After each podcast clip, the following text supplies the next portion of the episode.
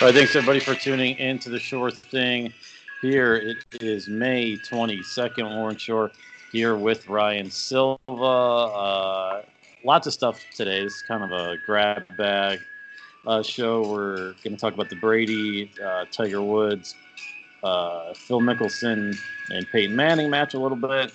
Uh, Horace Grant came out with some stuff on the uh, Last Dance, kind of echoing a little bit what I was saying, so we get into that. Cowboys making some news. Aldon Smith is reinstated, and the Dak Prescott negotiation, uh, contract negotiations ongoing. And then we'll find a little bit of Paul Pierce uh, as well. I also uh, I have a game of the week that we could propose at the end of the show. Cool. For Yeah, we, we yeah we dropped the ball for, for this week. that's fine. Um, uh, but Ryan, here we are, May twenty second, and uh, pop the champagne. We are uh, reopened. we are. Yeah, it's been uh, it's been a wild ride. Um, you know, we're we're back to well, bars twenty five percent bars are open now here in Texas. Restaurants can go to fifty percent. Um, yeah, yeah, things are things are starting to I guess look up if that's way you want to look at it, or you know whatever way you want to look at it. Things are reopening. So uh, exciting times. Been cooped up, you know, too long. Uh, it's still kind of a bummer. My gym is open. You have to do you have to schedule an appointment, which isn't bad. That's cool because they have plenty of, of, of available options. But you have to wear gloves and mask the entire time you're working out, and that can pose a problem for those that need those of us that need a little bit of cardio in uh, because you know as we know those masks masks aren't uh, the easiest to breathe in. Yeah, that's got to be tough doing cardio. The gloves, I'm not surprised about. Gloves Like, are fine, but see, the one thing that doesn't make hundred percent sense to me, I don't remember if I went over the the stipulations before, but they're doing you you. I, I don't remember how many exactly people can schedule uh, a workout time, but you work out for an hour, and then after every group leaves, they shut say they- down. and clean it up. Yeah. Yeah, and they that. clean it. But that's like if they're doing that, I don't see why the the gloves and the gloves fine. The mask, I don't see why that's super necessary if if you're desanitizing everything every hour on the hour. Um, but I guess know, they just want to be cautious. For sure, yeah, they want to cover their own butts, but you know, which I can't blame them for. But it's uh, it's a little tough. So you know, and it doesn't. They don't have to be medical gloves, just any full finger gloves. Yeah. Um, but uh, yeah, so yeah, it's uh, we're we're Anybody here. doing weightlifting and golf gloves yet? Because they don't have any gloves. They're just out there. rolling with the I haven't ball. seen golf clubs. Um, I have seen batting gloves, and uh, that's I honestly I was thinking about doing the batting gloves or the uh, the the wide receiver gloves. Uh, kind of look like a hardo doing that. Uh, I thought about doing that, but uh, hadn't pulled the trigger yet.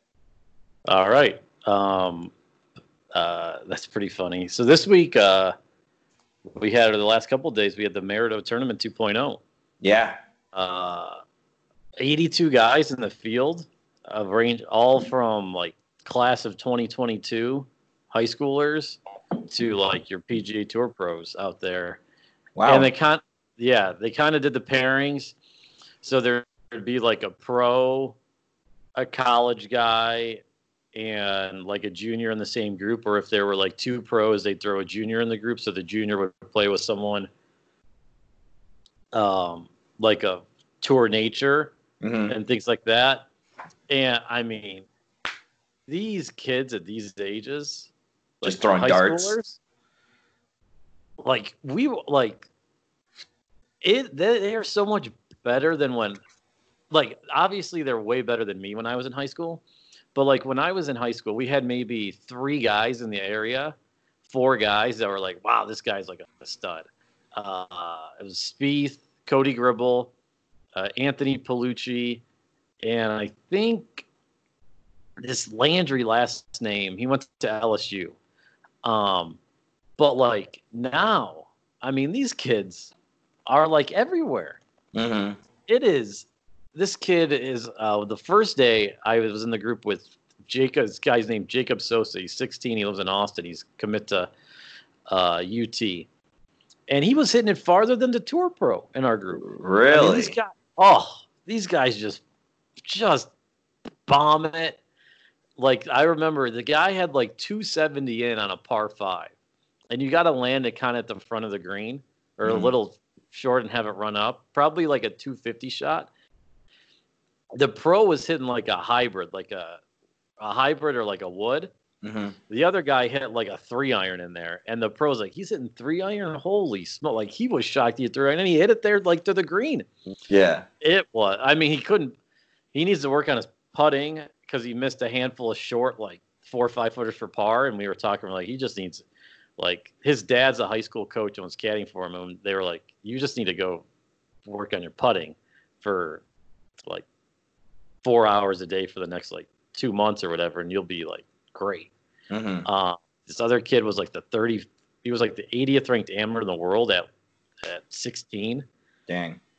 Next day, and Ryan Palmer was in the group, and he was uh, he beat Ryan Palmer uh, yesterday or uh, on Wednesday, and I mean he was short game was incredible. I mean it was, it's it's it's amazing. It's it's cool to hear the pros talk about the guy like the mm-hmm. kids because like some of the guy the members or whatever they had a guest walking they'd be like oh who's this kid he goes i don't know he's like some junior kid he's like i guess he's ranked pretty high in the world because this kid's got game like serious game here yeah it's always um, cool when like you know when, when it's a, a young up and comer like that whatever sport it may be and guys that have already made it in that sport like that's how you know that you're good. You know i mean? When guys that have already made it are talking about how you're good now or how you know hey keep working and keep doing what you're doing and, and you'll be there because they they know what it takes and they've seen other great players around them. And so you know like you said if, if a pro is talking about this junior and he's like yo you work on your putting for four hours there the next few months and you keep on that grind you're gonna make it somewhere that like like that's how you know you know what i mean like mom and pop or mommy and daddy or, or you know aunt and uncle can say how good you are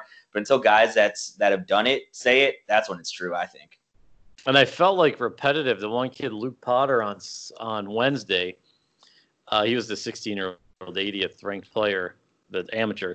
He made some like up and downs, like chip shots that I've like are automatic bogeys for like pretty much everybody. Mm-hmm. I mean, he put him to like feet and like we get up and down. And I said it to him like six times.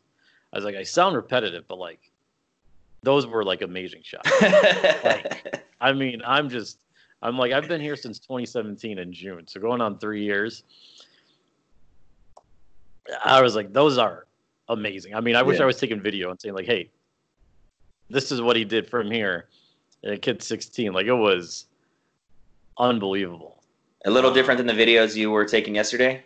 Yeah, yeah, a little bit, a little different of the video. I mean, but I was in Jordan, so I was in Jordan Spieth's group yesterday. I'm not getting too much into how he played, but he was getting out outdriven. So obviously he, not very well. Look, his his iron play was flawless. Uh-huh. I mean, he's throwing darts. It's just the same problems he was having when he was when he was on tour. He just his drivers was causing issues. Mm-hmm. Um, I don't think that that's right. Like that's the same thing that's going on. But I mean, he hit another flag stick again from like 140 out, like an insane shot, just hit the stick. Um, I mean, he was flushing every pretty much every iron shot. And that's the thing I don't understand, like how we could be like his irons, he hits it so so good. Mm-hmm. Like the difference in his irons to his woods. I was just like, I cannot believe that, like he hasn't figured it out.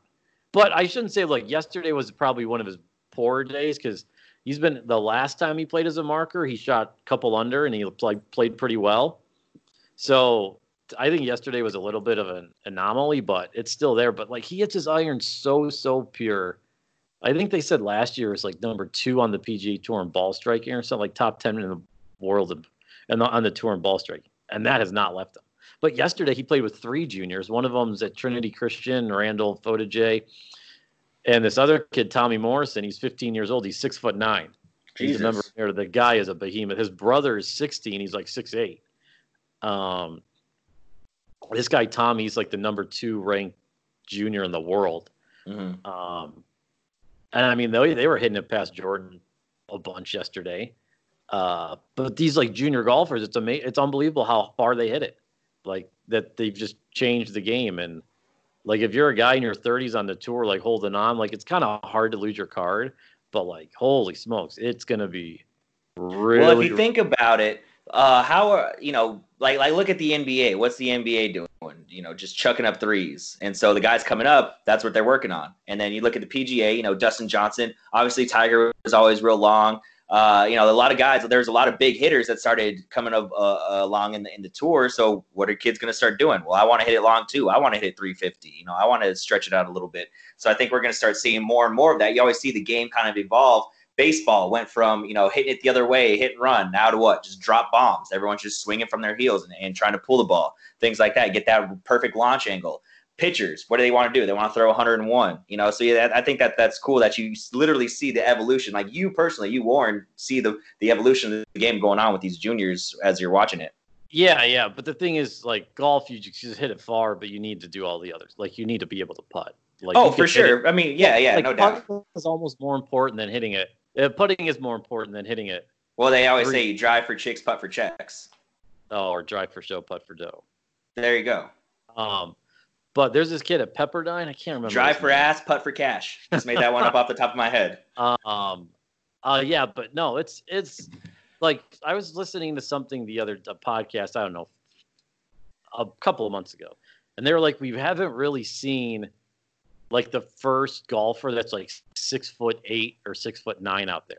Like yeah. you know what I'm talking about? Like the guy yeah. that like we don't have that. Well, it's coming because there's a mm. kid at Pepperdine who played in this. He's up for the Haskins Award um, Dwayne? No, no. He's like, oh, I could. It's like Shahid. Uh, I can't. Let me pull it up. Um, he's like six foot eight, and I was he was playing in front of us a couple of the days, and the kid just bombs it away. Scottie Scheffler didn't win though yesterday. It was Brandon Wu. He's a standout from Stanford. I think he's going on the Korn Ferry Tour. The kid's a stud. Um, but uh, hold on, Haskins Award watch. Let's see it. It's uh, I should have had this ready. I didn't think we were going to get this deep into the evolution of the junior golf game. Um, right here we are. Here we are. Uh, they just announced the finalist yesterday. One of the guys I caddied for was a finalist, Cooper Dossey. Uh, but um, but yeah, no, it's it's that's the last like and the winner, Brandon Wu, they they were supposed to give the money, or not supposed to. They were playing for like the charity of their choice. Mm-hmm. Um, so this was not another like caddy money, right? Not going to the caddies. This was for them playing in there. Uh, okay, so the kid from Pepperdine I was talking about is Sahith uh, Theegala. He's like six foot eight. The guy's swing looks like Tony Finau's. Like that's who I thought of when I when I was like watching him play, and he just I mean, he nukes it. Hopefully, um, his ankles are a little stronger. They they look. He's he's got some tree trunks as legs. Oh, okay, so he's not like a, he's not like a like a Shawn Bradley out there. Like he's got some some size to him. Oh yeah, no, he's he's yeah. And the Tommy kid, the 15 year old, he's he's a big boy. You know that, that's another thing too. You know, we might start seeing uh, guys hit the weight room a little bit harder. You know, Tiger Woods kind of the first guy to really start taking that you know to the next level, and then obviously now we see Brooks Koepka and, and, Bryson DeChambeau, he's kind of doing that, but then taking a little bit of the scientific side to it too. So you know, I think the well, game of golf is Bryson. He's got yeah, he's got jacked. Yeah, he's got a six pack. Well, six pack, but he's like all he's talking about is ball speed, like 200 mile an hour ball speed. Yeah, like, that's what I'm saying. So that that's another way this game is evolving. Yeah, but I think Bryson's a little crazy on what he's doing. He might be taking it to the extreme. Um, We'll have to find out though. But Colonial, look, everything at Colonial should be a go in uh, June 11th. Uh, so no fans though. Not even going to have bleachers up on the course. Hmm. So definitely going to be a different look um, out there. But it was a good it was a good tournament uh, that got done at Maridoe. So that was fun. All right, so we'll get into the Cowboys here. Or do you want to? Since we're on golf, we'll just stick with the yeah yeah. The, we'll stick with the match coming up on Sunday. It's on TNT. It is uh, Peyton Manning and Tiger Woods, heavy favorites against Phil Mickelson and Tom Brady at Medalist Golf Club in Jupiter. Uh, so I was hyping up Seminole last week. Didn't translate great to TV. I think Medalist will translate better on TV. Did a little satellite Google Earth today. Think it translates a little bit better on TV. Mm-hmm. Um, but Justin Thomas is going to be an on-course reporter, so that should be pretty fun. Uh, all the players will be mic'd up. Um, so yeah, no, I think it should be good. Here's the thing about the matches. Like I, if someone's like, "Are you going to bet on the match or anything?" I'm like, "No, I'm not going to bet on it because the thing is, Phil takes these things so seriously it's like the guy that's like not as good as the other person, like takes it so seriously so they can have the bragging rights on it. Like Tiger wants to win, but he doesn't care. Yeah. Tiger's got 15 majors. He doesn't care. Like Phil, this is something to hold over Tiger. Mm-hmm. Tiger can hold everything in his career over Phil. And then Phil will come in with the, oh, well, I won the match or I won that. Like, Tiger doesn't care in the grand scheme of things. Yeah, he wants to win. So they're like, are you going to bet? I'm like, no, I'm not going to bet on this because Phil is like, like, saw, yes, he said that he's playing. That I heard someone tweeted it out. They said that Phil's playing 36 a day, just getting any action he can take right now. Like he just wants to play a ton of golf, and that's why, like, I will not be shocked at all if Phil and Brady win, just because Phil's like, I'm taking this way. Oh yeah, yeah, yeah, yeah, yes, yes. Yeah, that's uh, you know, that's that's tough. Like you said, yeah, I think you summed it up perfectly. There's always uh, you know, if you're if anybody that goes plays hoops at, at you know at your local gym or local uh, community center, there's always like that that five foot three guy that just wants to handle the ball the entire time and chuck up threes from half court because he wants to make up for for any deficiencies he might think he might have. Uh, I mean, shout out to our short kings, you know, no disrespect, but that's usually what happens. Um, I think it's going to be good stuff. Um, I'm looking forward to it. Uh, you know, after after if if we could have seen this coming, I think it would have been cool if we could have lined up MJ being in this somehow, kind of a wrap up. I know everyone's probably at MJ fatigue. I think you're probably getting there. Um, uh, but you know, if we could get MJ in here somehow, just to have like you know three of the best athletes we've seen in the last 30 years, uh, or excuse, well, three of the best athletes that are non golfers, obviously, uh, and, and, you know, get some of that kind of that angle. But I, I'm looking forward to it. I hope I hope it lives up to what we're expecting. I don't think anyone's expecting it to be spectacular. No one's expecting it to be super crazy, but I just hope it's fun. I I hope it lives up to the fun that we're that we're expecting. So uh, that that's all I'm looking for. If it's good golf, if it's bad golf, I really don't care. Obviously, I think it'll be more fun if it's kind of bad golf and they can kind of chirp each other a little bit. Um, but uh, I don't know. I, I'm looking forward to it. Uh, you know, it's kind of a it's it's definitely appointment programming, and I can't wait to sit down and watch it. But like I said, I just uh, whether it's good, bad, good, good golf or bad golf, I just hope that it's as entertaining as everyone wants it to be, and as as we're building it up to be. Well, I think it will be. So on No Laying Up's podcast, they had the executive producer on, and he hinted that they're going to have some fun stuff out there. Um, they're going to try and not talk like over the players, Mhm. like when they're talking to each other. But it's also like kind of hard because like they kind of have to call the stuff, and like the players could just talk like whenever they want. Mhm. And so like you could be mid sentence and the players talk, and are you just going to cut off your like Right. what the guy's doing? You kind of have to finish what you're saying, or it sounds like you're incoherent as a broadcaster. Um, but like they said, they're also going to have a couple of guests like call in. Um, but I, he said no guest as big as last time, so I assume that means the president's not going to be calling in. Um, I thought you meant Bill Murray. yeah, but no, I don't know. I don't. I don't think they're gonna. I think they learned the lesson of like how to do an interview and this type of thing. Like, I think they might call uh, Fowler in. Like, he might call in because he plays a, in the famed Tuesday money games with Phil. Mhm. Like, I think you might. I think he might call in. I think you might see guys that play with play with Phil on Tuesdays a lot, like call in or something like that. Um, That'd be it'd be cool if they made this like a series. You know, I mean, obviously, real golf is getting back, um, but it would have been cool if they could have kind of put this together a little bit quicker to where they made it like a series. Like, you know, this time it's it's it's Phil, Brady, uh, Tiger, and Peyton, and then next time it's you know whoever you know, uh, Jason Day, uh, Brooks Koepka, and you know two other pick your other two athletes. You know, if they kind of did something like that, that'd be cool. Um, but yeah, no, I'm looking forward to it. It's I think it's gonna be a good time. Yeah, there is. I also saw some bets that they said you could bet who's closest to the pin on on like two of the par threes. Tiger and Phil. Tiger was plus 125. Phil was plus 140. And then like Manning and Brady were like plus 400. The fact that Tiger and Phil are plus money is kind of wild. I mean, I could see Phil being maybe like plus 125, but give me Tiger like minus 100 or something like that. That's kind of shocking. I like him, but I'll take plus money any day on him. I think he, you know, if you want to talk about favorites, I think he's obviously the odds on favorite, but even more, more than uh than uh what they're handing out. Yeah, but I think it's just like one shot. Like you don't like Right. No, no, no. Like I don't think anyone at minus one ten would take Tiger. Like Oh, there sure. would be, but I don't think the like. There's no value there. Yeah. There's no value, so people will be like, "Hey, the the value anyway on all these is on Brady and Peyton, just hoping Mhm. that they Fall into something. yeah get get lucky on it." I don't think they're like six handicappers, so they're not like they're not terrible. hmm So they're they're solid golfers. I will, but do you think uh do you think Brady's gonna wear a Bucs hat or anything? No, I, I bet you he wears some TB12 stuff though. like, do you think gonna it's be- gonna be like the the Bucs red? Like, do you think it's the red and brown of Nah. I don't. I don't think so. Yeah, Do I you- think. Oh, of course. Does Tiger go black and red? Ah, yeah. Well, it's Sunday. He's yeah, I know. That's what I'm saying. Of course, he has to. It's on brand. What about the fuchsia?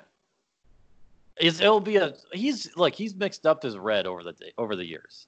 Um, The gradient fuchsia. I liked that look for a while. um, we'll see, but it should be. He'll he'll have the red on. It's Sunday, like he has to. It's not.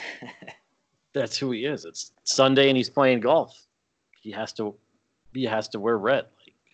I would like love to see him walk up to the first tee wearing the green jacket. How great would that be? that would be very funny. that would be funny. Well, okay. Do you think Brady's gonna like bring his rings out? Nah. When you have six so? of them, when you have six of them, it's it's old hat. Okay, well that I mean, yeah, okay. I was just I was just uh I was just wondering. I wonder like what what bits will be done. You're right. Uh but all right, yeah, that's that's uh Sunday, two o'clock, three Eastern. Who you got? Uh I like I think Phil's gonna win. okay. Just because like I said, I think he cares more. hmm But I want Tiger to win. I I'm not a Phil guy, so Yeah. Yeah. and honestly I don't really care. I just want it to be fun. yeah. Same. But all right, the last dance, some cleanup going on here.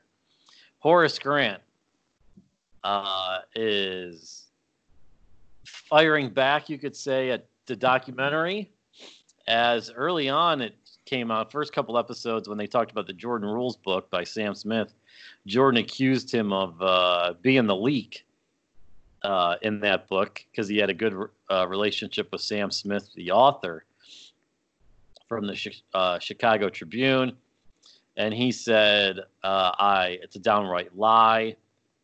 I was not the I was not the leak. This and that." And then he says, "If we have a if we have a grudge, let's settle it like men. We could talk it out or settle it the other way. Which hey, that might be a good pay per view." A little um, rough and rowdy action. Yeah, and then he said him and Jordan were good friends, but they haven't talked for like three years. So obviously there was a little falling out between Horace and Jordan. Didn't really get into it, but he did mention like the Charles Barkley thing. They've been friends for like 20, 30 years, and then he criticizes him once about like being an owner and like Jordan doesn't talk to Barkley anymore. Like that's the weird thing about Jordan. It just seems like he's so sensitive to the criticism. It's like I mean, you saw him; he read everything. That's another thing we didn't talk about in the documentary. He was reading the paper and the sports page every day to find out what people were saying about. Imagine him growing up in the or playing during the Twitter ages. I mean, Uh, he. Kevin, it's Kevin Durant. I was just about to say, just about to say, yeah, he took the words right out of my mouth. That might have even been worse than Kevin Durant. Um, but yeah, it, it is it is crazy. I'd see. I, I didn't know what the Barkley MJ thing was over. Um, I didn't realize it was about uh, uh, MJ being a bad owner or you know having some some miscues as an owner. Uh, but you know, you you look at Barkley and even like his relationship with Shaq and even him and MJ when MJ used to come on uh, uh, the TNT show. Um, you know, they they joke around and all that. So I don't know why MJ would take that to heart. I also saw. I don't know if you saw the story that if Horace Grant had a bad game, Michael Jordan wouldn't let him eat dinner or something Yeah, like that's, that. That's in this. ar- That's in. The, that was in the interview. Yeah, and there, that, that I don't believe that at all. I mean, Horace Grant was a big dude. He's a big dude now.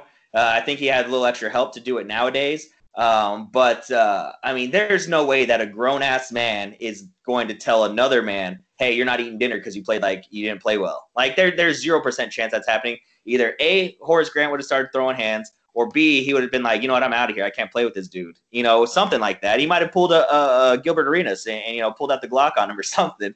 But it, it's it's just crazy how how Michael Jordan can be so great but so sensitive about But literally when- anything. No, sorry, go ahead. No, no, but I, I just wanted to finish up by saying, I mean, maybe that's what adds to to his edge or what, but maybe this is what he meant by saying after the documentary people aren't going to like me because some of the stuff that comes out after because now there's reports that Scottie Pippen is livid with with Michael Jordan because of how he was perceived in the documentary. So, you know, while while Michael was trying to put his best foot forward to make himself look good, it was 100% at the uh, mercy of others. And maybe this is what he meant by, you know, people aren't going to like me after this documentary drops. Um, so I definitely could see that uh, because why would they even bring up in the documentary about Scottie Pippen like not going in the game? This is not a Scottie Pippen documentary. Yeah. Michael Jordan wasn't even on the Bulls team then. Right. Like, why was that even brought up? Because that had nothing to do with Michael Jordan. It was Scottie Pippen and Toni Kukoc. Yeah. Um, so yeah, and uh, I was reading a story. I think it was this one on ESPN, the Horace Grant recap, but it was like I don't. Some I think they asked Horace. They're like, "What's the relationship between Scottie, no tip and Pippen, as he's known now on the golf course, Oh. um, and uh, Michael Jordan?" And he was like, "I don't know what their relationship is, if they talk or anything like that. So who knows? It seems like a lot of these guys that you would think, like when they all say we're like brothers for life when you win a championship."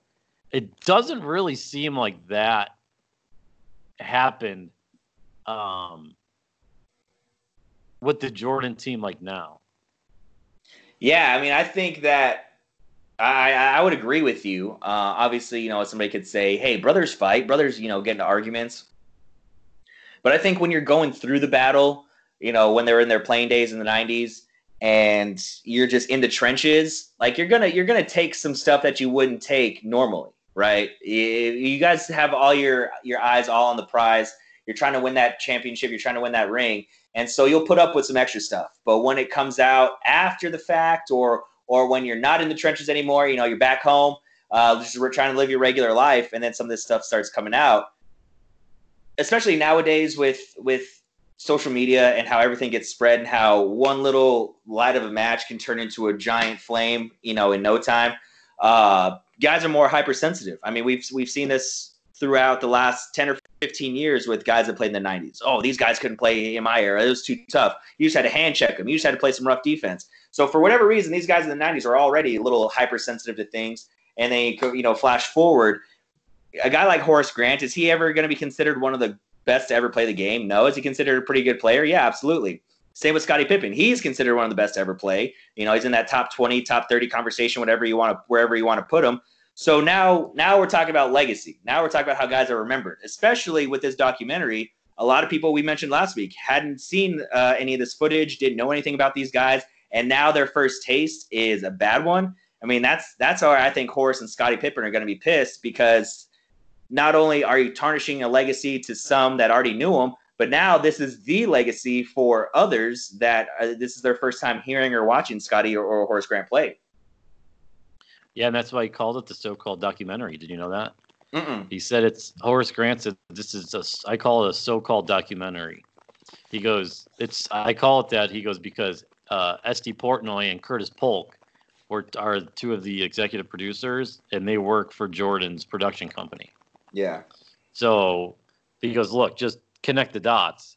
We know Jason Hehir the director, but um, as we said a couple weeks ago after one of the things, the director was stunned that Jordan let him keep in a couple things that were like weren't even that bad. It was about the Steve Kerr fight. Um, but I think I think it's interesting. That's like the biggest fallout. I think is going to be like we still might see it with the teammates still going on, and how that is uh, how that's going out there. Yeah, yeah, no, I, I agree. This this might, like I said, it might be more so. It might hurt Michael Jordan more so in his personal relationships than it has his his perception by fans, um, which I think is probably what people thought he meant when, um, like I said earlier, when he said that, that people aren't going to like him after this.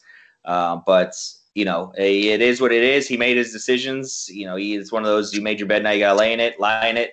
Um, but uh, you know, I, I don't think like I still remember Horace Grant is playing with him on NBA Jam, the guy with the goggles. Uh, I, you know, that's how I always remember Horace Grant. It's not like it's changing my mind about how he was, or, or even Scottie Pippen. Again, the question came up today, and I don't want to get down this road, but how many rings do you think Jordan wins without Scottie? I don't know. I don't know. How are you? I don't understand how you like ask a question like that. Like, who else is going to be on the team? Because everybody like, else but Scottie Pippen. So they never make the trade for Scottie. They didn't. Oh, so, oh, I don't know who they drafted instead of him. I don't know. I don't remember. I don't know. I wasn't around in that era. I don't know. Am I supposed to know? I don't know. All this stuff is so dumb. Like Michael Wilbon saying Scottie Pippen's a better player than Michael LeBron Wilbon, James. Michael Wilbon fell off the wagon years and years ago. Oh, he, I know, but he's also a Chicago Shield, so he's like all these. Yeah. The problem with sports now, or this, is ring culture has ruined sports. It has completely ruined sports. Yeah. Everything people only care about is the rings. Like that's all the debate. Well, he doesn't have this many rings. He doesn't have this many rings. He doesn't have. Okay. Guess what? He's still a damn good player. He could be mm. the, just because you don't win literally every single time doesn't mean you're a slouch or you're a bum. Right. Like there are a lot of other factors that go into winning, say in football. Like there's only it takes really a team. In basketball, yeah, one guy's more the most dominant, but like that's why ring culture is just all it's so bad. It is terrible. Speaking of, uh, real quick, while we're on the subject, did you see Magic Johnson's quote about MJ and LeBron uh, just like a day or two ago? Yeah, he said he's said this for a while. I thought it's like if you're talking about like the best pure basketball player, my, LeBron James is probably the best. Yeah, he said yeah. that multiple times. Oh, see, I, this is the first time I had seen him say that, and that was after we just talked about it, you know, last show or, or, or last Friday. Um, so I thought that was pretty interesting. That you know, that's you know a common belief out there, which is you know wasn't wasn't groundbreaking. I'm not trying to make it that way, but um, I think that's where people need to start looking at it. Is is if we're talking about good players or the best players to ever play the game, you have to look at them as players. You know, kind of like what you're going off of. Like rings, yeah, rings are great. Obviously, that's what you play for but I don't think that's the end all be all for for arguments. Agreed. So like Aaron Rodgers isn't going to be considered an all time great because he only won one Super Bowl. Right. Yeah, he's one of the best quarterbacks to ever do it. Right. But he went to the Super Bowl once, so he's like, that's just a knock on his like thing. Like, he's not. If the Saints don't recover that onside kick, is Drew Brees, you know, not great, yeah. not a great quarterback? The guy holds like every record out there in the NFL. Yeah. No, I agree. Uh, yeah, no, that ring culture is terrible. And we could get into this since we're on basketball. Paul Pierce, this man, he is the big, he is the biggest fraud, an overrated NBA player in NBA history. I'm willing to say that. This man was garbage. But I don't want to say garbage. He was with the Celtics. He could not do it on his own. Yep. He was about to get traded. But then Danny Ainge saved the day with Kevin Garnett and Ray Allen, and he just kept the same. And now he thinks he's like a great because he won one title and went to two finals. The guy was a good player, but he's acting like he's like top 10. Yes. He's a bum compared to these guys. Like he has the most overrated career. I'm I'm serious. No, I agree. I always I agree when it comes to his career. He couldn't do it by himself. He couldn't do it till he got KG, uh, Perk, Rondo, and, and Ray Allen there. Uh, you know, he had some decent runs into the playoffs. That team before Ray Allen and Kevin Garnett specifically got there, they were winning like 20 or 25 games. Yes. You know what I mean? And so one of his quotes just the other day was, LeBron can't be considered one of the greats because he's hot from team to team. He said he's never built up a franchise. Excuse Paul me? Pierce did not build Excuse me? Yes. Yeah, first of all, the Celtics have, have the most championships of any team in the or who has more? Them or the Lakers? I think it's the Celtics, right? I think the I don't um they're they're they're one and two. So either way, either way, my point is the Celtics were long established before Paul Pierce came along. Long established. Well, okay, continue, and then I'll I'll say something. So so let's start there. He, he didn't build a franchise. Did he join a franchise that had past greatness and and you know played well for them and then eventually won another championship wearing that uniform? Yeah, absolutely. You know what I'm saying? That's like saying Troy Aikman or Emmitt Smith built the Cowboys franchise. No, they they already had established greatness and had won previously. Derek Jeter did not build the Yankees franchise. You know what I'm saying? I, I could go on and on. Secondly, I'm pretty sure LeBron James took the Cleveland Cavaliers to places they had never been before, whether it was his first tenure or his second one. I don't care that he left in between. So what? He helped build the Cavs franchise to a play and took them to a place that they had never been before and and won a championship in a city that hadn't won one in in 100 years. You know what i'm saying? So that statement alone is asinine. Secondly i live my life by one statement. Never trust a guy that pooped his pants. Yeah that's paul pierce. Um but the thing about paul pierce okay first of all the celtics. I also think we need to talk about the celtics like they have the most titles. Yeah. 17. The Lakers have 16. Okay. Also, the Lakers have lost 15 NBA finals. They're 16 and 15? Yes. Wow, that's impressive. 31 appearances. The Celtics have 21 appearances, and then the Warriors have 11. What was it, um, Magic like 3 and 9 or something like that in the finals? Yeah, yeah, I don't think he lost in yeah, I, he lost 83, 84, 89, 91. Was he still playing in 91? Yeah. Okay, yeah, he lost. So he lost five. Yeah, because 92 was the dream team. So yeah, he was still playing 91. Uh, yeah, and then, yeah. Uh, and then he won in, yeah. Well, he's lost at least uh, four. So maybe it's three and four. Maybe three and nine was okay. kind of a stretch. But the thing about the Celtics is the teams that have won have these same NBA championships They've won two. They've won one title since 1987. Yeah. So their last one was in '86, and they won one in 2008, and that's it. Mm.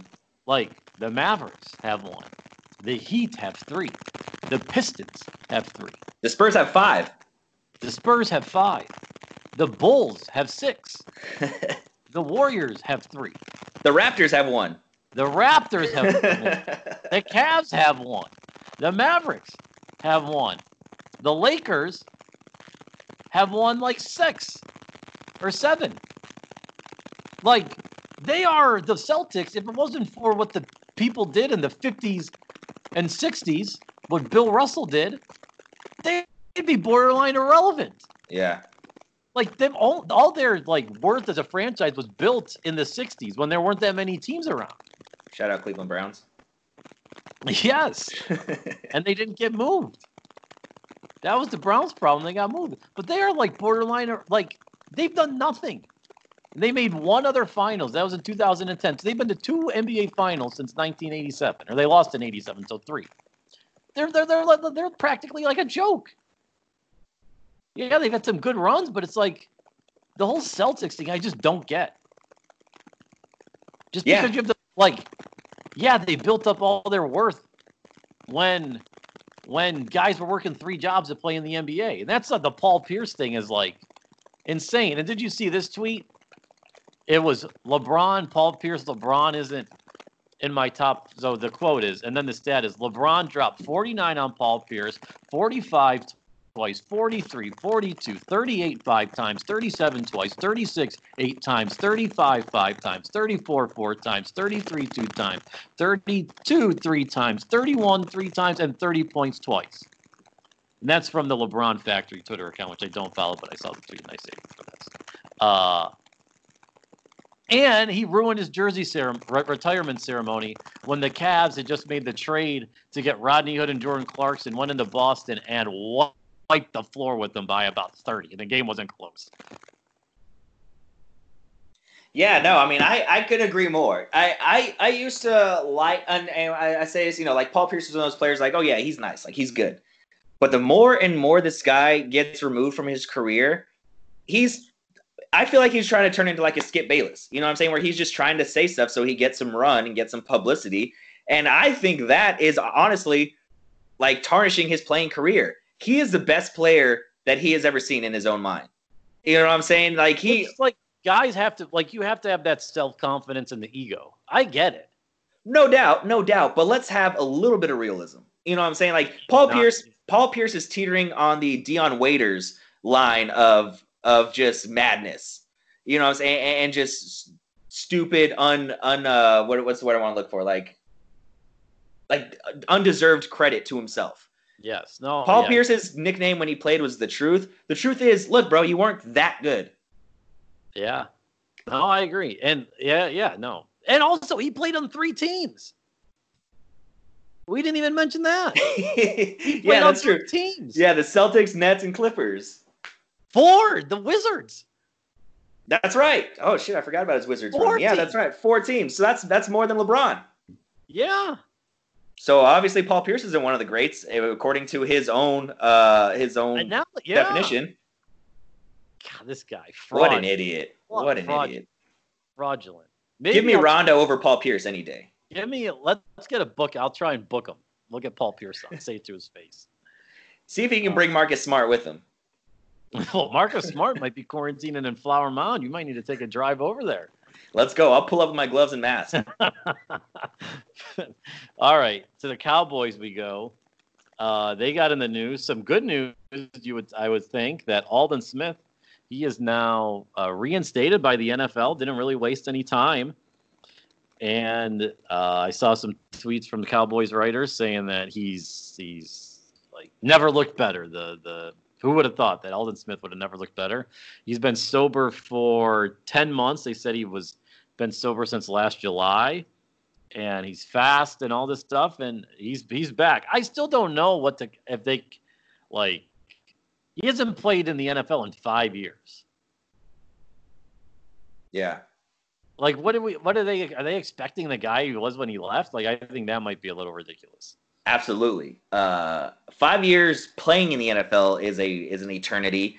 Uh, five years. I feel like five years not playing in the NFL is even longer, because yeah, the wear and tear on your body isn't as as bad, but we always talk about being in shape and being in football shape, right? Yeah, you can be in shape, you can be in cardiovascular shape, but until your body's used to that contact every single play, every single time, I don't think that that's going to bode well for Aldon Smith. I wouldn't be surprised if if he does. I'm not. I first off, let me start by saying I don't think they should expect you know 10, 12, 15 sacks from him. I think if he gets five or seven sacks, I think that's a great year, and I think that's a lot of production for for a guy that's been out of the league for five years. But I wouldn't be surprised if he goes down with an injury and is out for a significant amount of time. I'm not wishing an injury on the guy. You know, Yeah. hopefully he he- hopefully he's overcome his demons. He's overcome you know his battles, and he is successful. Um, but yeah, I don't think that they should be expecting uh, uh, San Francisco 49ers Aldon Smith because that's that's just going to be unrealistic. You shouldn't be you shouldn't be expecting the guy to replace Robert Quinn uh, and some of these other defensive guys that you lost. You should be you should be expecting, like I said, a, a handful of sacks. If you can get a nickel worth of sacks, I think that's pretty good. For, you know, anywhere from five to seven, seven and a half, eight sacks, you're good. Um, it, will be interesting to see how they use him if they if he just gets put in as the as the every down uh, uh, uh, end or or whatever. But to answer your question, no, they should not be expecting that. Um, the other Cowboy, yeah, I just before we get to the Dak stuff, I just still don't know. Like, like I think people might be hype, hyping themselves up. Like, the expectations are too high. That it's like if he doesn't have like 15 sacks, be like this guy stinks. Now, see, I will say that a defensive player, a long layoff, um, he can overcome that pretty quickly. Versus if it was like, uh, you know, a tight end or a wide receiver, even I guess you could put quarterback in that situation, but somebody that is going to be dishing out the punishment versus taking it, I think you can expect a little bit more from them. Yeah. Um, the other Cowboys news, we're still waiting on the Randy Gregory reinstatement. That's some Cowboys news, but who knows when that's coming. Um, but the other stuff was the the, the Cowboys clearly leaked this to Chris Sims. Yeah. Clear leak by the Cowboys that Dak allegedly turned down a contract of five years, 140 million. Is that Well, I right? saw 175. oh, 175. Okay. Yeah. Um, which okay, so the good thing about like the Maridoe, like I really wasn't in the weeds in the Dak Prescott stuff because I was, I was on my phone doing the scoring, but I really wasn't checking Twitter. Yeah. So I was like kind of catching up on this, and I was glad I like missed this when it was like going on. But like, I'm not buying this for a second. I doubt that this contract got proposed. Really? I don't think this was proposed at all. No way. Because they're saying the whole reason he turned it down was because the last year the contract was only going to be 35 million and he wanted more than that. So so he uh so Dak turned down a 5-year 175 million dollar okay. contract. So it would have made him the highest paid quarterback in history, but he was seeking north of 45 million in the final season of his new deal, which which I don't think is wrong. I don't want to get ahead of us uh, if we want to build up to that. But if he's only going to be making, thir- I say only, if he if this contract is only paying him 35 million, he'd be doing himself a disservice. Well, yeah. Also, unless you're guaranteeing every last red cent to that 175 million, I, I got to side with Dak. Also, but here's the thing: where I don't think, I think Dak. Like, what about Corona? Are we sure the salary cap's going to be like as high as it was like previously? Yes. And like yes, hey, shit, it might even go higher after this long layoff, and somebody people are just craving sports. But I mean, I would be. Si- but they've already signed like the TV contracts for this year, and like coming up, so like they're not going to be making extra money on the TV deal. Yeah, but I like I I don't know how or where it's going to come, but I guarantee you there's going to be some additional revenue somewhere. I don't but think they, it's going to be. It's not going to be in ticket sales. It's not going to be in parking. It's not going to be in anything that has to do, I think, with the game experience of going to the game on Sunday. But I guarantee you, the NFL finds another way to pull in some kind of revenue from another stream of some sort. Well, because they're definitely losing revenue on ticket sales this year. Yeah, I don't think there's any way they're having full stadiums. No, um, no chance. I mean, I, I mean, honestly, I probably there's probably gonna be more people that buy the Sunday ticket more than ever this year. Well, that's what my dad and I were thinking because we're like, there's no way we're going to a bar to watch the game in the fall. Um, we'll just have to buy the Sunday ticket. So BBC, it's it's done. Well, with Corona going on, we're not going. I mean, come on, by by October, by September, second wait. All right. You know, like that's the thing. Now, now, now, now, now. Wait, do, are they still doing the buffet? I don't know. First of all, the Browns backers club at Red Rocks last year wasn't great to begin with. It was oh, bad. Oh, okay. Um, if it was at Fox and Hound, sure we'd probably go, but Red Rocks it wasn't great there last year. Um, so yeah, um, that's where. It, but I maybe it's through the Sunday ticket, more people buying it, but you got to think they're going to lose some revenue. Like they're going to lose revenue some places. So, it might, yeah, but it'll probably balance out. You know, water always finds its level. I'm sure it'll balance out. I don't know if I don't know if they see uh, if they're in the in the in the what is it in the red or in the black in the black where you gain money. You're, you you're gain money. Yeah. Yes, that's why it's called Black Friday because all the companies go from the red to the black. Right. Um, but yeah, I just think like he's taking. I personally, I think he's taking a gamble by not signing any contract because of like the times we're in right now, and you don't know like what the like revenue could look like. But also, if he signed again, if he signs a contract right now because of what's going on right now, I think Dak three years down the road is we're either going to see a holdout or we're going to see say he wants to renegotiate his contract because he's going to realize, holy crap, I could have been making ten or fifteen million dollars more per year if I would have just waited. So I think the gamble, I think the risk is worth it because you know, everyone always wants to use Patrick Mahomes as the next uh, the next guy that's going to get paid. Well, guess what? He won an MVP and he won a Super Bowl by the time he was 25. Of course, he's going to be caked up. But you know, you add you look at you know maybe a guy like Kirk Cousins who signed 35 million for three years per year, whatever, uh, whatever that that contract was. If if he's a free agent right now, he probably makes 35 to 40 million as well. Like that's just the going rate. We've said this a hundred times on this show. The market is the market on, on quarterbacks and we're going to be seeing guys signing well no, uh, north of, of 40, 45, 50 million dollars per year in the next 10 years. I don't in the next five just years. quarterback, just quarterbacks. Yeah, yeah, just quarterbacks, just quarter. Strictly speaking, quarterbacks. Yes. Um. Yes, because there's no way. Def- def- there might be a defensive player that makes 30 million a year, but like Myles Garrett, they're talking about he's probably going to get 25 million a year. He'll sign the most expensive defensive uh, deal. Um, but also the thing with Mahomes is he won a Super Bowl, he won an MVP and a Super Bowl in his first two years as yeah. a starter. Like he came on the field and was the MVP, and then the next year he won a Super Bowl. Mm-hmm. So, and he was arguably one play away from possibly winning back-to-back Super Bowls or going to two Super Bowls. Right. Don't want to say win, but going to two Super Bowls. Yes, he was pretty close. Um, but I just, I don't like, I, I'm not believing that was the deal the Cowboys offered. That's them. I say maybe take 20 million off the deal. I think maybe five years for 150 is what they actually offered.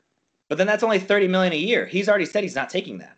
Well, I just think that's what they offered. Maybe it was four for uh, 150. I look, I'm not believing that. Why would why first of all, Chris Sims, how would he get that league?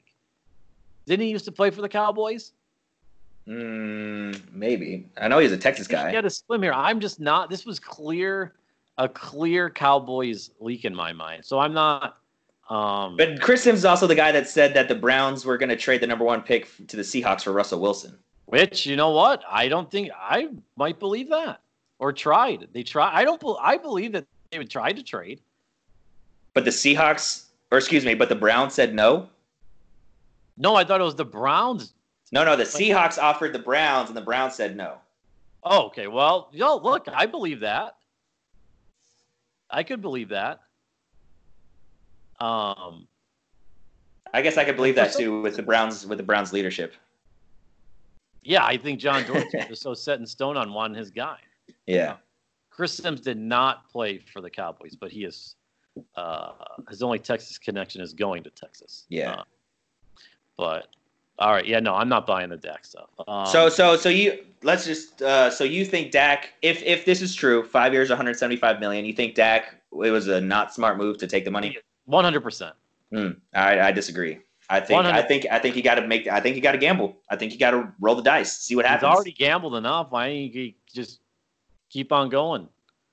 Exactly. Just go full tilt. Just start chasing. Get that midnight Hawaii game and lay the house on it. Yeah, he's he's look, he's already gambling. Um, all right. So game of the week for next Friday. This is going to be on ESPN next Thursday night.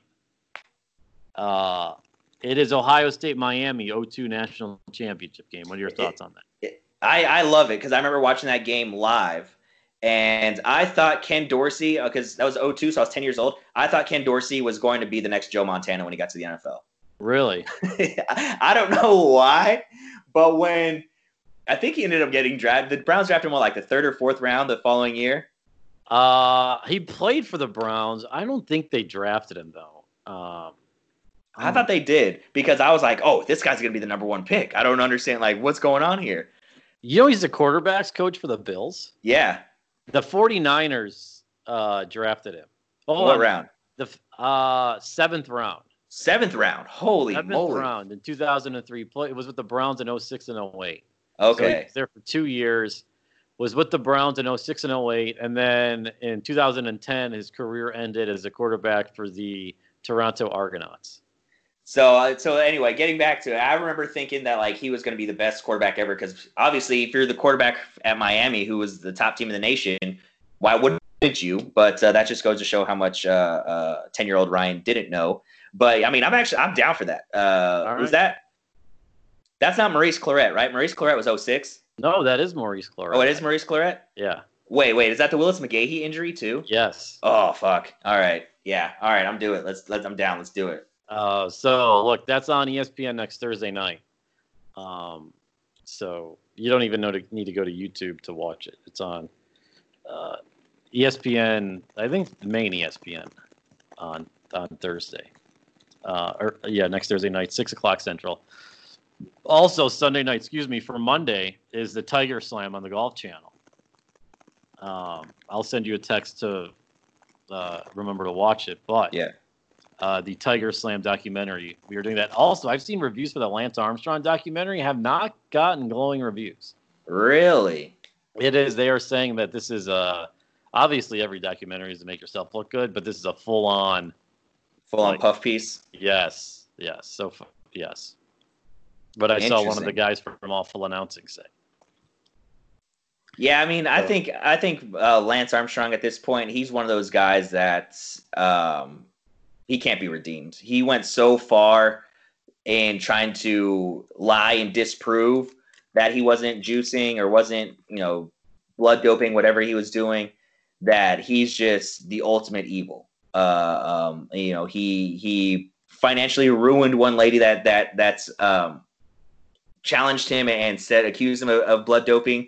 He sued her till she literally didn't have a dime to her name, and turns out she was right. Um, you know, it, it's it's a bummer because Lance Armstrong, you know, all the stuff he went through as far as as cancer, and then the whole Live Strong thing that raised so much money for cancer. Uh, everybody in the early 2000s was wearing those yellow bracelets, um, but I don't think that there's anything that could redeem Lance Armstrong. I don't care how good they make him look or how good this documentary might be. To my, in, in my opinion, he's just trash. Yeah. Um, so we'll get into that maybe next Monday, not this Monday, but the following Monday. Yeah, we're yeah we're gonna do the four hour wrap up, right? Yeah. We'll do that then. All right. Uh, any big plans for uh, Memorial Day weekend? No, uh, we're just hanging out. Uh, we went and bought Jamie a car on Tuesday. Got her got her her official mom car, uh, a little Nice. Hyundai Palisade. So we had to upgrade Minivan? that a little bit. You didn't want the minivan? She didn't want the minivan, not yet. Uh, we got to wait on kid five and six before we get the minivan. okay. And uh, so, and then our dog actually, uh, Judge, our little puppy, he got uh, he he lost the old boys yesterday, so he's he's kind of, you know, on the outs. So we're just gonna be hanging around with him, and you know, nothing nothing crazy. What about you? Uh, no, I'm I'm caddying today. But I assume I'm caddying tomorrow, or I'm available to caddy. Going out to the bars on on uh, Saturday Oh. night. You know, I can't wait to get out there. uh, just, I mean, I've been just foaming at the mouth uh, to get back out there. So you know, I'll be out. I sh- I might go out tonight. You know what? I might just go out like seven days in a row tonight. Just tomorrow, going Monday, just going on an Wednesday. absolute bender. Just who cares? Who cares? Yes. I mean, I can't wait to get back out there. No, I'm out. You know me. I'm obviously not going. Uh, I saw a kid complaining yesterday on Instagram because a bar got closed yesterday. First of all, they weren't supposed to open yesterday. Uh huh. He was like, already shut down on night one. Interesting. And I was like, well, did they have 25%, more than 25% of the people in there? He goes, yeah, it's pretty credible. Obviously, it's going to get shut down. Yeah. I mean, they told you bars can lose liquor license. I think they're pretty serious about this one, though Yeah. like like like the hair salon whatever i think they're like fine whatever it's a hair salon person like i think they're pretty serious about bars but who knows Yeah, no, I agree. I think that I think that's uh, anything food industry related, um, things like that. They're pretty serious. It's it's kind of crazy um, because uh, you know I, I was talking about uh, how the gym is is they want you know the mask and gloves. Well, there's been a bunch of people that have that I've talked to where whether it's my little brother when he goes to the the dermatologist or the dentist or whatever, they say a mask is required but literally it's just to walk in the door. As soon as you walk in the door, they're like, "Yeah, you can lose the mask." And it's oh like, really yeah, and same thing. We he went and got his hair cut, uh, and his barber was like, "Yeah, you got to wear a mask. Um, you know, it's mandatory." And then as soon as he got in there, he's like, "Hey, you can you can pop the mask off." But his barber is wearing like one of those face shields, like the PPE face shields, Yeah. uh, instead of a mask. Um, but uh, so I think a lot of it people are just doing just to kind of follow the rules in air quotes. Um, because I know like this weekend, a, a ton of baseball teams are traveling up to Oklahoma to go play baseball. Um, yeah you know, and things like that. But I think anything food related, beverage related, service, things like that, they want to be as strict as possible because that's probably where you're going to see the largest breakouts of of uh, Corona if it happens again. yeah no it will be interesting to see in a couple of weeks when the testing or whatever what hap- how how this uh going out okay one final question so i was talking to brandon who's uh you know him he's Yeah, made said two words on the show before. Uh, he said they're going. They there's one of their weddings they're going is still on, like a 250 person wedding in July. yikes. Would Well- you go? Would you go to the wedding? He was asking me this. In July, I depending on how close I am, like how close is he with the people? I mean, did he say? Uh, in the like his wife's the maid of honor. Oh, then yeah, you got to go. You gotta Well, go. yeah, I know. I don't even know if I should be airing this out right here. Um, but it was mainly it's just hypothetical. He was go- he was planning on going the whole time. Just hypothetical. No, no, no, no. It's it's the question of like, would you go to a wedding if you were invited? And I was like, first of all, July, maybe see how it's how see how things are going. Yeah. But like, I think if I went to the wedding, I'd wear a mask 100%. Really? Like, oh yes. What if you're the only one? Who cares? I don't care. Okay. The thing about the mask is it's so simple to do, and it, they've it's shown that it works. So why not just wear one? Does it? Yes, I I saw something that said like a mask like if you're wearing it, your risk of getting it goes down like seventy percent, seventy five percent. It's like the most simple. It's like the easiest thing to do. I'll only shop at Trader Joe's right now because you have to wear a mask in there. But you have to stand in line forever. That's fine. I got nothing else to do. It's not like I'm going anywhere. Hmm. All right, fair. And then I well, so the only thing I'll do, I'll go to Walmart to get White Claws because they don't have the summer variety pack at Trader Joe's. And at Walmart, when I was there last Friday night, 95% of the people were still wearing masks. Yeah. So I'm I'm like Walmart because people are going to legit be wearing masks there. yeah. And then Trader Joe's. Like it's so simple to wear masks. I just don't Mm. understand how why people. Yes, it's a hassle. It's uncomfortable, but it's like the easiest thing you can do as a preventative to getting the disease. I just cannot. It just I can't wrap my brain why people are so like bullish on it. Like they're like, oh, I don't want to do it. I don't get it. Okay, so we don't have to get into it, but I might be team no mask. That's fine. Okay, so what if this? What if they? So the NFL says you can still. The only way you're going. This year. We're allowing like I don't know thirty thousand fans in the games. You got to sit a seat away from everybody, like that whole thing. But you have to wear a mask to the game. Like you have to. And if they see you take it off inside the stadium, like they will have security guards, like security standing at the bottom of every section not at the top where you come in, but like at the bottom of every section, like watching you with a mask. And if you take your mask off or like have it off for an extended period amount of time, you're kicked out. Would you go to the NFL game? Well, my question would be, what if I'm trying to eat a hot dog and drink a beer? Okay, so you can eat the hot dog, but it's got to go on like right after that. See, uh,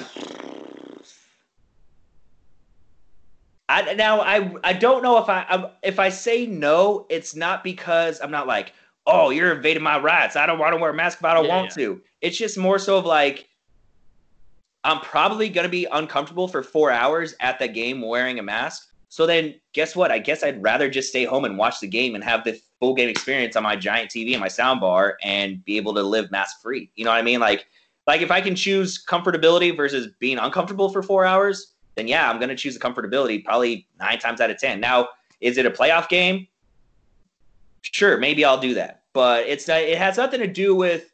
It's just more so a personal preference. You know what I mean? And I feel like if if you take other measures of sanitizing your hands, you know, I keep hand sanitizer. Like I stay strapped with hand sanitizer. Wipes. I don't touch my face. I don't touch my nose. As hard as it is with allergy season right now, like I don't. I take other measures to make sure that I'm not touching things and then touching my face and contaminating it. If I'm out and I'm running and get groceries or I go out in public, the second I get home, I'm taking a shower. My clothes are, you know, in a in a designated area. So I think there's other measures that you can take to be just as safe. Uh, maybe they're a little less safe, but also I know that I'm not going somewhere where I feel like I would be more at risk, if that makes sense. Like I'm not going to Dallas. I'm staying here in McKinney uh, or, or, or Princeton, well well north of uh, of Dallas County, where we've seen the biggest outbreaks. Where we're at, there hasn't been more than 30, I think, uh, or 50 cases.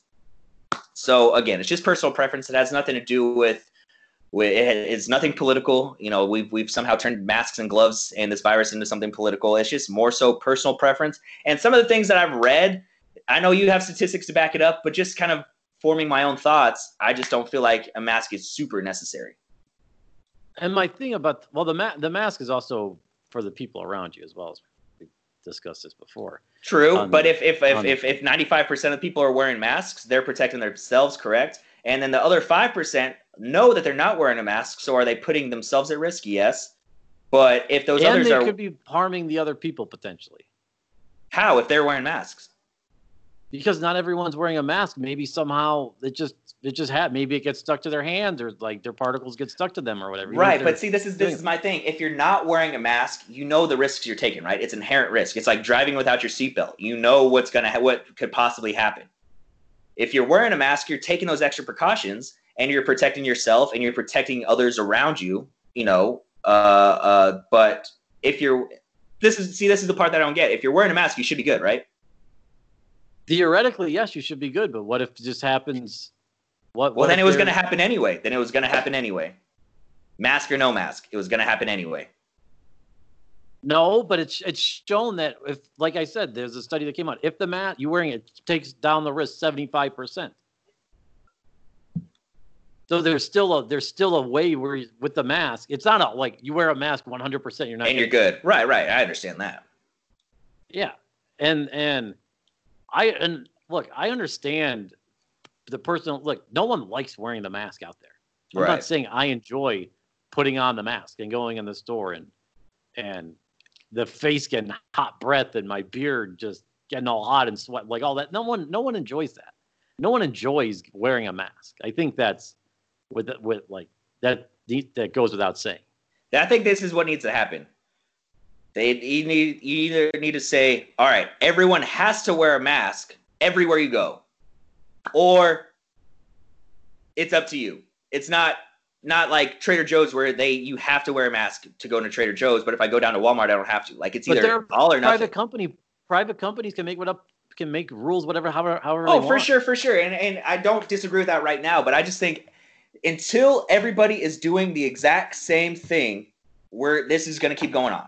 You know what I'm saying? Until everybody is all in on either everybody wears a mask, everyone puts hand sanitizer on before, during, and after they're shopping or go out in public. Like until everyone is doing the same thing across the board. I mean, it's it's basic uh, uh, science. You know, your control variable versus your your uh, uh, independent variable. There's always something that's going to be changing. So it to me maybe that that independent variable is the mask and you know there's no control if you're still wearing a mask and you're still getting infected you know I, like i said i think it was going to happen anyway does it lessen your chance yeah probably but again just personal preference i know like you said you know nobody enjoys it but Like if we went to work on Tuesday, I'd wear a mask. If we they said you're back in the office on Tuesday, I wear a mask for the foreseeable future. Hmm. That's just me though. Um, yeah But all right, we'll be back on Monday. We will do a Memorial Day. Uh, are you working? You're working Monday, right? yeah oh yeah Yeah. Um, all right. So we'll come on report time and a half from home Well, I, Absolutely. Absolutely. stealing. Take us to take us to jail after this one. Um, uh, all right. So we'll be back on Monday. Recap the Tiger thing, and uh, thanks everybody for listening.